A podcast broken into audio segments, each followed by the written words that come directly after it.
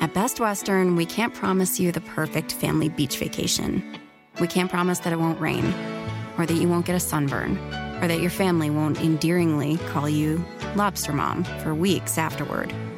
What we can promise is a warm welcome and a comfortable room amidst all the joyful chaos. Lobster Mom. Life's a trip. Make the most of it at Best Western, with over 4,200 hotels worldwide.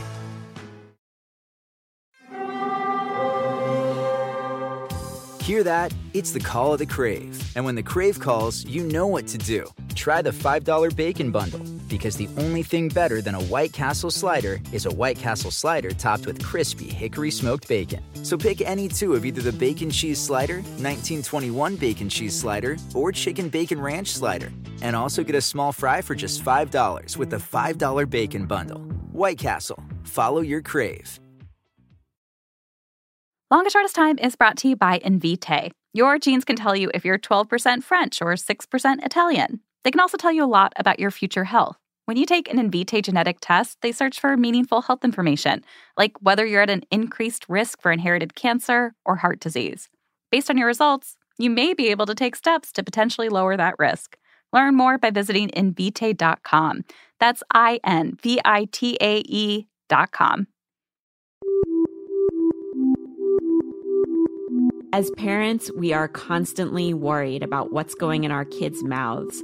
You know, is it breast milk or formula? Are they getting enough? Are they keeping it down? Then, as they start eating solid foods, we worry if they're eating the right stuff. You know, what if they refuse to eat anything but noodles? What if they've got food allergies?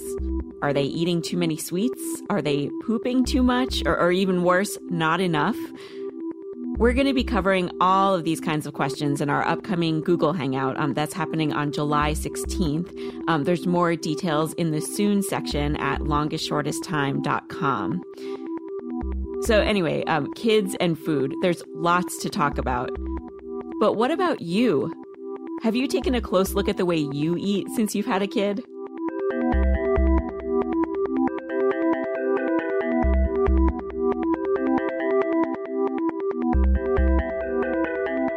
This is The Longest Shortest Time. I'm Hillary Frank, and it is high time we talk about how we eat as parents.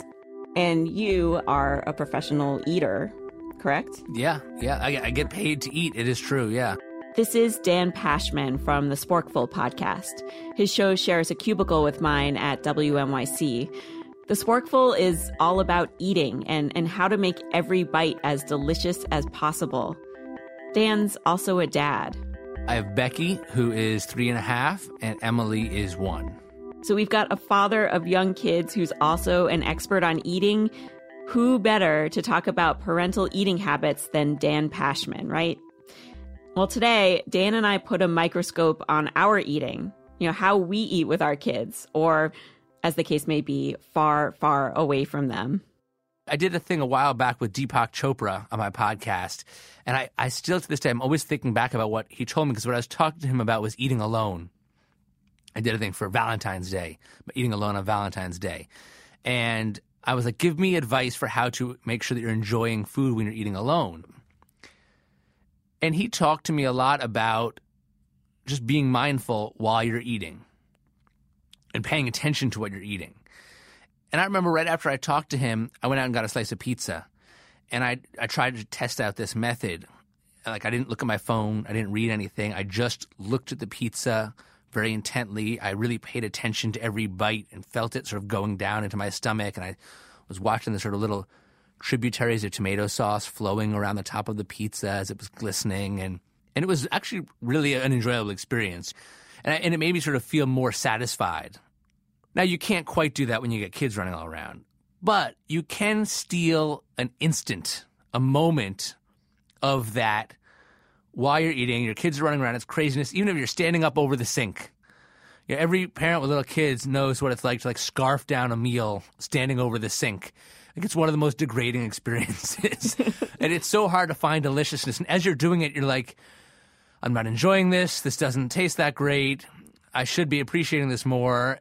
I probably don't even need this much food. I'm not even really that hungry. I don't want to throw it out though. And anyway. I just have to get food into my stomach because I just need to get to bath time or whatever the next chore is. Right, and because and because um like giving yourself sustenance is going to make you a better parent. Right. Well, that's certainly true. You know, I think it's okay to carve out those little moments for yourself. And, you know, I try to remember what Deepak Chopra told me. Even if I'm standing over the sink, I try to like lean against the sink to like take a little weight off. It's I, maybe I'm not sitting down, but at least lean against the sink. And for that split second, look at the food and swallow it and pay attention to nothing but that bite. And I do think you get a little more enjoyment from it. Yeah, well, that was one of my questions for you. Um, how do you make those like two and a half minutes over the sink as delicious as possible? Well, I, I talk a lot on the Sporkful about sort of bite composition, how to put together the perfect bite. I think in that sort of over the sink eating situation, it's one of two things. Either you're kind of scarfing down leftovers that are quote unquote grown up food, or the situation I often end up in is you're eating your kids' leftover food. Uh huh. Right? I mean, I, I would love to see a study on like how many extra calories parents of young children consume just like eating the detritus, right? Because it's like oftentimes it, it's perfectly good food, so you feel bad throwing it out, but it's kind of not really enough, or it's been mushed around too much to pack it as leftovers. She's like, well, if I eat it, I guess I'm not wasting it. But so you're talking about eating food off of their plates, right? After they're they're done, they left mm-hmm. the table, and I've actually established a hierarchy of young child's leftover foods. Okay. So, number one, this is like the best case scenario, is food that's still on their plate untouched. Yes. It's just sitting there pristine. Agreed. Number two, on the plate, been mushed around with the hands a little, but, but nothing more. Still, not bad territory you're in. Next one down the hierarchy, food that's been put in the mouth and then returned to the plate either by accident or on purpose. To me, that that's called garbage. so you don't ever eat any food that's touched your kids' mouths? I don't. Number one, it just sounds icky to me. Okay. Number two, I just feel like kids are brewing some kind of illness all the time. I see food with her saliva on it, and I think, I'm going to get strep. See, that's so funny because I see food with my kid's saliva on it and I think exposure to this bacteria will make me stronger. I will eat food that's been in my kids' mouths, and I'm not ashamed to say it. That's like the reverse of the pre mastication. I do post mastication. you got to tell me now what what have you eaten that's been in your kids' mouths? Well, well, this I, I brought a little experiment for you, Hillary. I brought I brought props here. Don't worry, I've not, I've not, I'm not going to ask you to eat anything that's been in my kids' mouths. Okay. but this was one of the best case scenarios. I have here some graham crackers. I'm scared. First, I'm going to give you a graham cracker, untouched. Uh-huh. It just came right out of the package. I want you to take a bite of this unadulterated graham cracker, and you mm-hmm. tell me tell me what you think of it. It's not as crisp as I expected. Is this a little has it, has it been sitting around for a while? It's been yeah. It's the bottom. you got the bottom of the bag. I'm sorry. no, it's good. But is it a little dry? It is a little dry. Maybe a little brittle. Yeah, it's a cracker. Would it be better if it were less dry and less brittle? Probably not. Let's find out. Okay.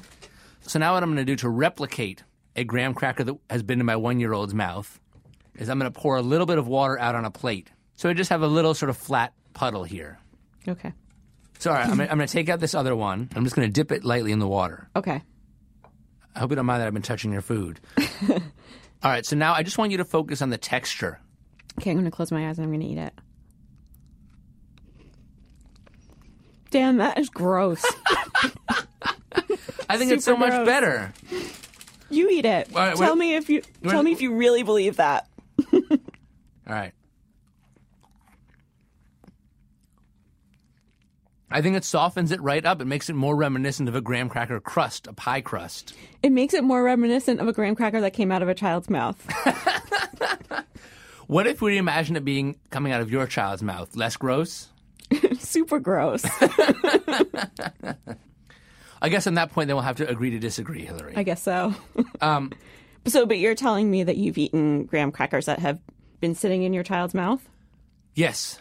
I have my my one year old. You know, she's just getting her teeth, so sometimes you know we just give her something to chew on. We gave her a graham cracker, and she was just kind of chewing on it, but she wasn't really eating it. And then she didn't want it, so I took it and I wasn't the garbage nearby, and I looked at it and I was like, you know, my number one fault with graham crackers is that they're dry and brittle. I wonder if this would be better. It's been softened by sitting in her mouth, gummed. And I tried it, and yeah, I thought it was good. I mean, look, is it the greatest thing I've ever eaten? Like, would I go far out of my way for saliva soaked graham crackers? Probably not. But I do think it was good. And, and the saliva thing, like, it doesn't really bother me. All right, Hillary. So continuing with the hierarchy of a young child's leftover foods, number four on the list is food that's been picked up and dropped on the floor. Where do you think? Would you rather eat food that's been picked up and dropped on the floor, or food that's been picked up and gone in the mouth and back to the plate? I'd rather have something off the floor. That might be true. Maybe maybe I need to alter my rankings. Next one down, put in the mouth and then dropped on the floor by accident. This is food that touched the mouth and the floor. Mm-hmm. But I draw a distinction between that one and the grossest of all, which is food that's been put in the mouth and then dropped on the floor on purpose. Oh, I think it's grosser if the food made it to the floor on purpose versus by accident. Because Yeah. that suggests, like, you know, if it's been put on the ground on purpose, it suggests that the kid is playing with the food, mm-hmm. which means it was probably like mushed to oblivion before being dropped. And when it was dropped, there was likely like velocity was involved, like it was hurled. yeah. And that, I feel like that, even I won't eat that. I mean, I think probably a lot more food winds up in the garbage in my house or the compost than than yours. Yeah. A nice way of saying that I'm gross. Now that we've been talking about like eating stuff off of your kids' plates, I can think of one time that I've been really tempted by food that's been manhandled by my daughter. So Please tell me. so like I have definitely developed a very strong appetite for American cheese since since she's been old enough to eat it. Um, but when we go out like to a diner, her favorite thing to get is a grilled cheese. And probably it's mine too, but sometimes I feel like, oh, I should get something more grown up than that. And so, like, especially if she's ordering it. Um, but really, I'd probably just rather get the grilled cheese and the chocolate milk that she's getting. And and so I'm like sitting there watching her eat it and just hoping that she'll leave some of it untouched. totally. But what she does is she opens it up and she like picks out the cheese with her fingers. The whole sandwich is sort of like the bread has has her little like holes from her fingers like digging into the bread from picking the cheese out of it. But it still has the basic structure of a sandwich. Open faced Okay, the top bread's been removed. Yes. And it's got these sort of like, I would imagine sort of um, almost craters. craters and trails. Yeah.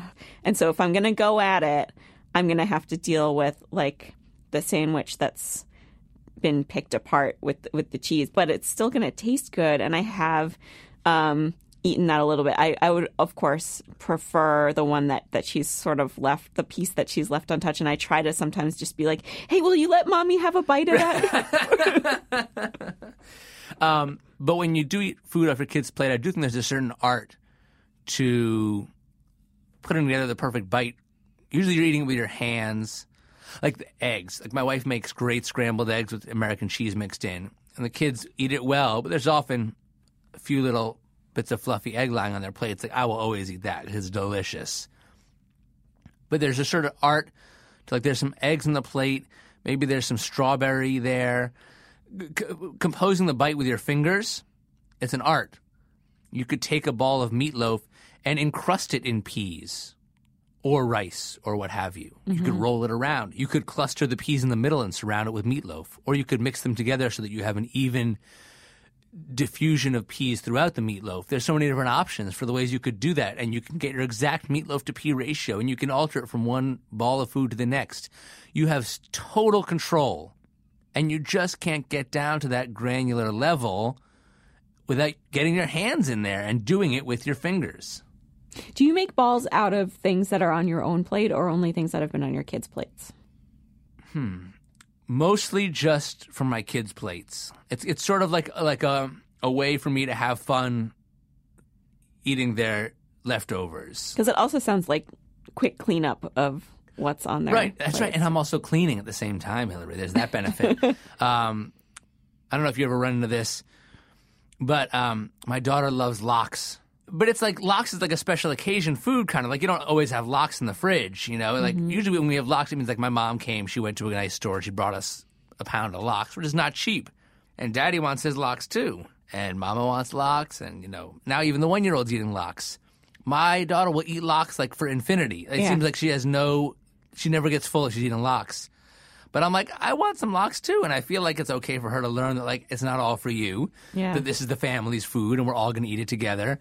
But then, like, so she eats what seemed like a large portion of lox for a three and a half year old, and I made the mistake of like I hadn't sat down to eat yet. So then I sit down with my bagel and lox after she's had all of her lox and been told like that's all the lox. So she's like, "What are you eating, Daddy?" And I'm like, eh, "It's lox. Can I have some of that lox?" yeah, I mean, so that's that's one of the things like so back when she couldn't eat everything, you know, she was too young to eat everything. Um, I would like hide to eat my meal because I knew she would always want what was on my plate. And so if it was something that I, that like she couldn't chew yet or whatever, uh, or I just wanted to eat it, you know, right myself. in peace. Yeah, I would have to like go in the pantry and you know, and um this is reminding me of of something I'm not proud to admit, but so um sometimes Sasha will be like, you know, I want more animal crackers. And I'm like, you've had enough animal crackers. We're moving on to something else if you're still hungry. Um, and then she's kind of like stretched me to my limits so much that when she's not looking, I will sneak into the pantry and like scarf down some of those animal crackers myself. And, she, and so sometimes she'll be like, "I hear you making a crunch, crunch, crunch sound. You know, what are you, what are you eating?" And, and I'm like, "Nothing. Some grown-up food." like, why do I go for the animal crackers? Did you go for it because because you wanted to get the same indulgence that she was having, or because you wanted to? Because I actually think they're more delicious than I realized. It's not because you're like rubbing it in her face. No, no, it's just like what's the closest thing I could grab that's easy. Like like it would it would be chocolate if if I had it, you know. but it's sort of like I try not to keep a lot of sweets around for that purpose cuz that that like I would just eat them all the time. And so like I don't keep sweets around for me. And so the the closest thing is like the ones I have for her. Yeah, that is a funny moment always when you're like sneaking food. Yeah, I've, I've been there. I've been there. Do you eat your meals with your kids? If I'm home, usually yes. I eat with eating with your kids is already kind of like a fraught term. I think I, I often end up eating sort of in the presence of my of my kids. I mean, it's it's a pretty short period of t- time that all four of us are going to be sitting at the table eating together. My one year old is especially fidgety. She pretty much will only sit as long as she is eating. Once she's done eating, she wants out. What about you? Can you tell me Yeah. about how you eat with your kids? So I have one, and we um, mealtime is like a time of the day that I feel like I can count on as a calm time of the day for us. And my husband works, um, you know, late a lot. Uh, and and even when he's not working really late, he doesn't make it home in time for her dinner time. And so usually it's me and her eating dinner alone together. Um, and so it's a time when I know we're going to be getting along and we're going to have like usually pretty great conversations. Like you're supposed to have like your good conversations with your family uh, at dinner time around the dinner table. And I know it's really hard to do. And I, and I, I don't know what it'll be like when she's older, but, um, you know, because she's so active, I don't feel like we have very meaningful conversations most of the time. It's mostly like, you know, oh my God, what are you doing? You're going to like break your neck. um, and, and I'm just like sort of wrangling her in, into stuff. But at dinner, she'll like tell me her theory on how babies are made. What is the theory? Well, um, so so she, she thinks they're built. Um, she always talks about how how you build a baby. She's heard like little bits and pieces of things here and there, and her conclusion is that there are bubbles up in the sky with babies in them, and they come down and they go into the mommy's belly. Um, and then the sperm, the daddy puts his sperm into the mommy's belly, and then it becomes an egg, and the egg cracks in the mommy, and then and then the baby comes out. Sounds about right. yeah. I love the bubbles up in the sky. That's, so I learned I learned about that at dinner. That's awesome. Um, so she'll just like she'll have some theory that she tells me about, and I ask her to tell me all about it. I also, you know, it's like I don't know if you've had this experience, like when you pick your kids up from school and you're asking them about their day, and you say like, what you know, what did you do at school? Especially in those first, you know, couple years of school. What did what did you do? And they and they have no answer for you yeah, yeah. you know um and i i sort of i try to remember that like when i have just come home like if someone asks me how my day is i need to like decompress first before i can really give the full answer but so at dinner we do we have this routine where i say what's your favorite thing that happened today and what's something that happened that you didn't like and that's a time when she will tell me you know like I made a drawing of a big, big whale. Right. Or, you know, um, this kid pushed me again, or, you know, this kid didn't want to play with me. And that's where I get like dinner time is where I get those answers. And because food has become this amazing thing that's not a conflict for us, like uh, amidst all the chaos, like that's a time when I just, I just really look forward to it. Dan Pashman hosts The Sporkful, which you can find at sporkful.com. And on our website, longestshortesttime.com, we've got a picture of one of Dan's food balls um, made of leftover food from his one year old's plate. We've also got a link to one of my very favorite videos ever of Dan teaching you the most efficient way to eat wings. Dan's got a book coming out. It's called Eat More Better How to Make Every Bite More Delicious. You can pre order the book now through our website on Amazon. Dan will be joining me in our upcoming Google Hangout that I mentioned at the top of the show. That's July 16th at 3 p.m. Eastern. We'll also be joined by pediatric dietitian Heidi Kecskemethy. You can submit your questions about kids and eating to Heidi right now um, on a post called Ask a Pediatric Dietitian. The best way to keep on top of our events? Sign up for our newsletter on our homepage.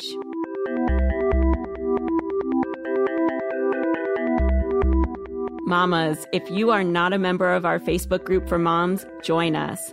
It's called Longest Shortest Time Mamas. This group is just amazingly non judgy and supportive and funny.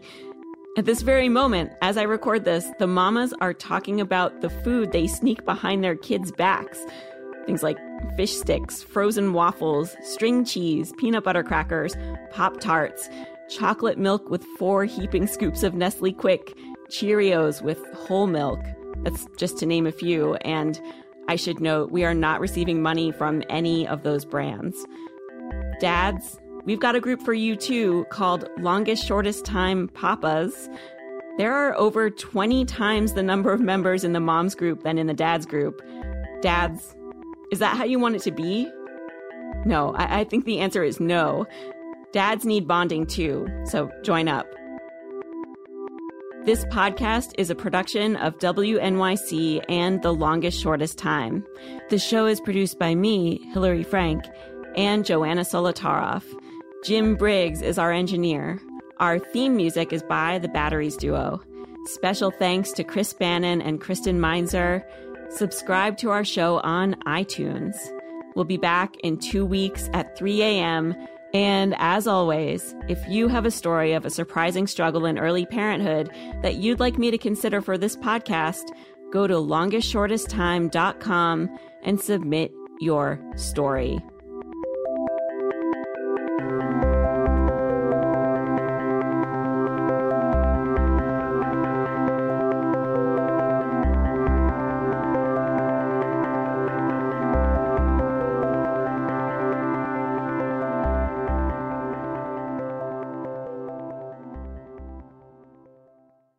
I'm standing outside Smithsonian's National Museum of American History. Inside, there are like a trillion objects, and I have to go in there and find 10. So we open a drawer here, and there's Indiana Jones's jacket and Indiana Jones's whip. What is this? Now, Prince donated this guitar. I'm Aasif Mandvi, and I am lost at the Smithsonian. Where do I begin? This place is obviously full of fascinating stuff. Fonzie's jacket Right. worn by Henry Winkler on Happy Days. There are 156 million objects in the Smithsonian's collections. Here are Muppets. These aren't just objects, they're pieces of America's self identity. I'm looking at a, a robe with the name Muhammad Ali. Only 10 episodes, only 10 objects. That's pretty amazing. Lost at the Smithsonian is out now. Subscribe now in Stitcher, Apple Podcasts, Spotify, or wherever you listen. At Best Western, we can't promise you the perfect family beach vacation. We can't promise that it won't rain, or that you won't get a sunburn, or that your family won't endearingly call you Lobster Mom for weeks afterward. What we can promise is a warm welcome and a comfortable room amidst all the joyful chaos. Lobster Mom.